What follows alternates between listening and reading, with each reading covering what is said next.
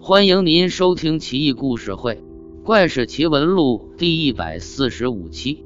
在为乳期，以前有一个县尉叫刘立，有个很漂亮的妻子。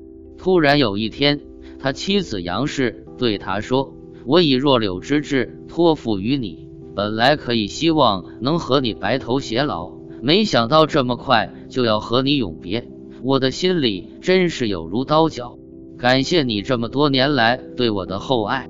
说完，就不胜悲伤的呜呜大哭。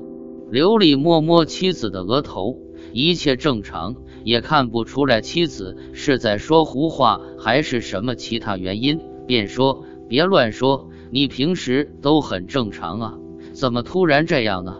连续几天以来，我非常的困乏，而且精神恍惚。我知道自己离大限不远了。”现在我把女儿美美托付给你，请你好生照料。女儿长大以后，希望能留几年再嫁人。刘丽含着泪答应了。当晚，杨氏就带着不舍之情离开了人世。斗转星移，十年光阴一晃即过。十年间，女儿已长大成人，刘丽也不做官，闲居在长葛县。当时的正室崔公是刘丽的表丈人。两人一向交情不错。有一天，他去拜访崔公，崔公很热情地接待他。崔公看他家境贫寒，于是写信到各县，希望有人能够接济接济他。有个县令在接到信以后，邀请刘丽去城郊赏花。刘丽很高兴地答应了。可是到赏花那天，县令却因为临时有事，不能陪同他去。所以让他先走到郊外赵将军的府邸处等候。他办完公事，随后就到。满园的杏花极其鲜艳。再走了二三里路之后，看见这么个美景，刘丽不禁驻足停留。正好园中有一些女子也在赏花，女子们穿梭其间，也为杏园添了几许独特风味。这时，刘丽注意到。有一个女子，约莫十五六岁，走到墙边，在偷偷地观察他。他不以为意，走了百十步的样子，就到了赵将军的宅院。到了宅院以后，看见人们进进出出，很匆忙的样子，似乎是有什么突发状况。他正等得不耐烦的时候，主人赵长官才出来见他。赵氏边道歉边说：“刚才女儿同家人一起赏花。”忽然得了疾病，因此未能及时出来迎接你，实在是不好意思。两个人刚刚聊了一会，有一个婢女过来，在赵长官的耳边小声说了几句。赵长官连忙抱拳说：“失陪一下。”便起身进入内室。就这样出出进进，来回几次。刘丽又听到赵长官不住的叹气，望着自己看了好几次。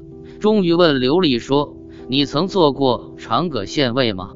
刘丽说：“做过。”赵长官又问：“娶的可是杨氏？”刘丽说：“正是。”赵长官又问：“你有个女儿叫美美，有个仆人叫秋笋吗？”刘丽说：“是，今天给我牵马的就是那个仆人。”赵长官抚须感慨不已。不一会儿，仆人秋笋听见内室有人叫他。他一进去，看见一位女子，大约十五六岁，眼中流着泪，问他：“美美好吗？”秋笋回答说：“平安无事。”秋笋一脸雾水的走出来，把事情讲了。刘丽也对这事感到非常惊讶，终于鼓起勇气问赵长官：“在我的记忆中，并不与您相识，可是您为何对我的一切都很了解呢？”赵长官沉吟了一阵。终于把实情告诉给刘丽，说小女儿刚才在赏花的时候忽然昏死过去，好不容易苏醒过来，她却说前世曾经是你的妻子，现在虽然说隔世转生了，但是前生与你的情爱并没有断绝，所以刚才见到你心情激动，以至于才昏死过去。刘丽听了长叹一声，唏嘘良久。一段时间过后，县令赶来了，客人也全部到齐。赵长官把这件事又详细讲述了一遍。大家都感到真是长了见识。于是刘丽说：“我呢，现在年纪还不算太大，虽然说并不富裕，好歹也还有点功名地位。如果您不嫌弃，在下愿意同小姐求得隔生之姻缘。”大家觉得这个事是上天谋定的，都很赞成。于是刘丽就成为了赵家的女婿，而他的女儿美美反而比母亲大了三岁。